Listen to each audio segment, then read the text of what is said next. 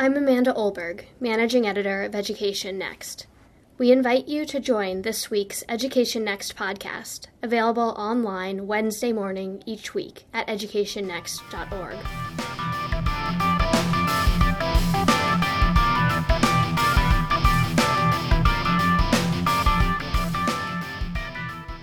At first blush, George W. Bush and Barack Obama wouldn't seem to share much in common. The two presidents differ not only in style and temperament, but also in their approach to economic policy, healthcare reform, and foreign affairs. But in a new article in Education Next, Paul Peterson argues that the two presidents pursued the same basic strategy when it comes to education policy, and that a new approach will be required to put American schools on the right track. I'm Marty West, executive editor of Education Next, and I'm joined today by Paul Peterson himself.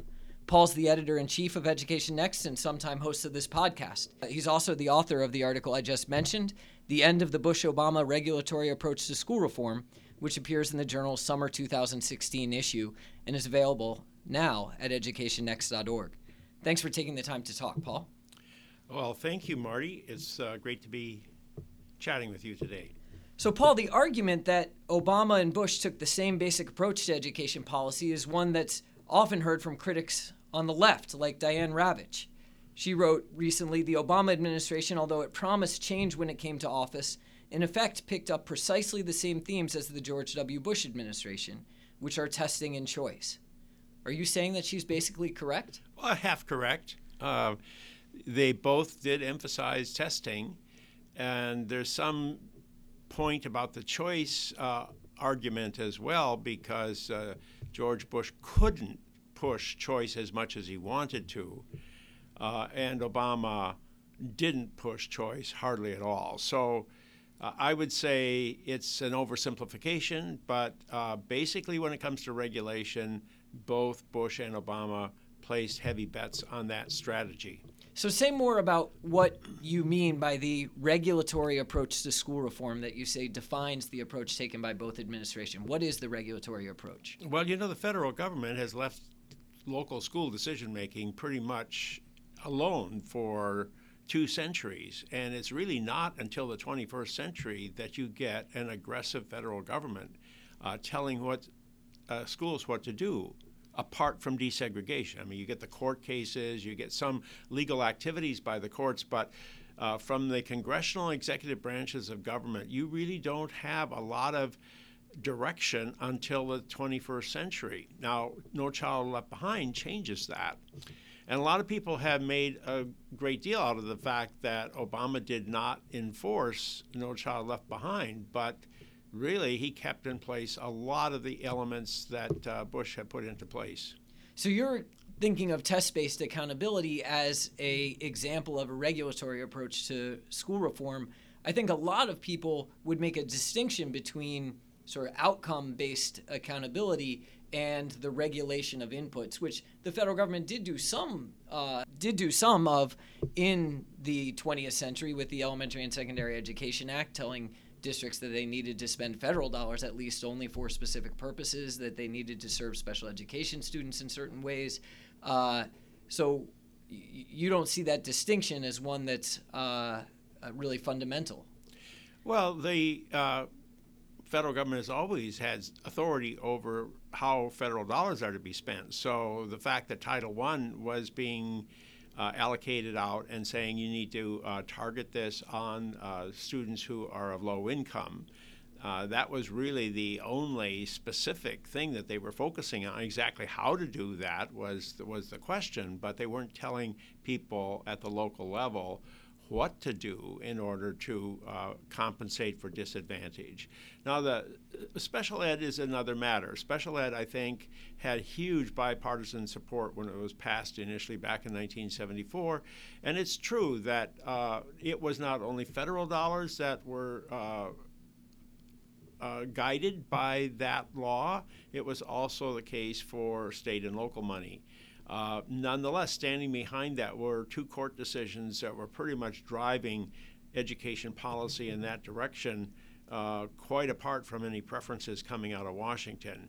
And when you ter- talk about outcome regulation, I mean, that's really important. I mean, if you're going to really say, okay, we're going to hold you accountable, we're going to hold you accountable for students' learning, That is really something new. You, it is really fundamentally different from what anything the federal government had done in the past. And you argue not just that Bush and Obama shared this common approach to outcome regulation and that this was an extension of federal authority, but that ultimately this approach hasn't borne fruit. Uh, what's your argument there? Well, you know, I supported uh, accountability. I supported testing. I still support testing. Uh, I just think that uh, if you look at the reality, you were you you get some benefits from it in terms of student performance of the National Assessment of Educational Progress. Uh, for the uh, first years of the program, when the Bush administration was aggressively enforcing it, and state and local governments were concerned about showing to the community that their students were indeed uh, performing at a proficient level, but five, six, seven years into the program uh, political support for the testing regime waned substantially. Teacher unions attacked it, state and local government officials attacked it. Schools explained that even though they weren't bringing students up to the proficient level, not to worry about it because uh, those tests don't really mean that much. And uh, the media lost interest in broadcasting uh, how each and every school was performing. So, a lot of the initial pressure that made that regulatory regime look successful in the first years of the Bush administration changed. And when uh, the Obama administration came in, they basically said, well, we're going to keep the testing, uh, but we're going to come come up with an alternative enforcement mechanism. We're going to have race to the top. We're going to give states incentives to try to come up with uh, plans that will conform with what we want. Uh, or we'll give uh, states waivers. That was the second step they took, and uh, as long as they do what we want. And so, yes, they got a change in the definition of what the federal government wanted, but they still were being asked to do what the feds uh, uh, said they should do. Now, did this all work out? Well, if you look at how student performance has uh, what's happened to it on the national assessment for the last eight years, uh, it, it's really fallen dramatically. Uh, we don't see that we're getting any progress out of the waning days of NCLB regulation or the substitutes that the Obama administration uh, put into place. To be clear, you're saying not that performance has fallen in absolute terms, but that it's stopped climbing. Right. I mean, you do see some uh, decline in uh, absolute terms among whites and blacks in uh, eighth grade mathematics, you actually see a decline, believe it or not, which is seldom recorded. You've always seen some creep up. But instead of getting the double digit gains that you were getting in the Bush administration, they're down to, you know, three, two point gains, or if, if any. So if Obama and Bush took this common approach that you're characterizing as regulatory reform, what are the alternatives? What might they have done? Well, of course, uh, choice competition is the alternative strategy for reform. I mean, there's really only two ways that government can try to get what they want out of uh, a domain in society. Either they can put some regulations on the businesses or the uh, local entities that are executing the task. They say you got to do it this way or that way. That's one strategy. The other strategy is to just say, okay, we're going to make sure there's a level playing field and we're going to have a lot of competition among entities. Now, that's what the federal government has done with the Sherman Act, the antitrust law. And it, it, did that with the airline industry when they deregulated it. And they did that with the communications industry when the courts broke up AT&T. So there is an alternative reform strategy out there, and it's proven very successful most of the times that it's been attempted. So, what we have in uh, education is some efforts in that regard, and Bush did push that. He wanted more money for charter school uh, uh, building. He he did support the voucher program. He tried to get that into No Child Left Behind, but basically, you know, very weak efforts have been made in that direction, and we've seen the Obama administration. You know, at most they've been saying, okay, you should have some more charter schools as part of your waiver plan, but they really haven't put any muscle behind that requirement. I'd push you a little bit on the Obama administration's support for charter schools, which I think has actually been quite vigorous and more so, I would say, than the Bush administration. They've uh, really pushed for additional funding of the charter schools program, gives direct grants to states to start charter schools, and created a new program directly for the replication and expansion of high performing uh, charter schools. But I would also say that it's very hard to figure out if you're committed at the federal level as a president or as a member of Congress to choice as your preferred strategy for reform to figure out how to really advance a choice agenda from Washington, D.C. Well, you can condition federal aid on uh, the money follows the child, for example. That has been proposed as an alternative federal strategy. Uh, that's probably the best thing that Washington can do. And I'm not saying that Washington really needs to do this. I think this really has to come from the state level. I don't think it's going to come from the local level. I don't think local districts are going to give up their authority over the schools, except in unusual circumstances, such as Chester, Pennsylvania, or New Orleans, Louisiana, but it's mostly going to come from the state level, and and in fact, it was from the state level in both New Jersey and in uh, and Louisiana, where the initiative uh, began. So, uh, yes, it's going to be a state um, led reform movement if we're going to have choice and competition in education. If that's the case, how much difference does a president really make when it comes to American education policy?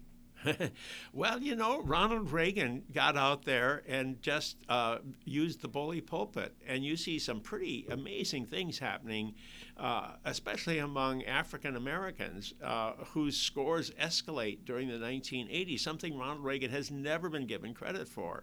And if you look at what happened to SAT scores after having fallen for two decades, they stabilize and reverse themselves and go up. So, what Reagan did was just simply talk about it and, and brought Bill Bennett in, and he carried on too and uh, said, "Oh, we got to do this and that and the other." And you know, it's it, it, would this work over the long run? I have no idea. But I think presidents can do m- more to set the agenda for the society as a whole than the federal government can do by uh, imposing uh, regulations on other institutions in society.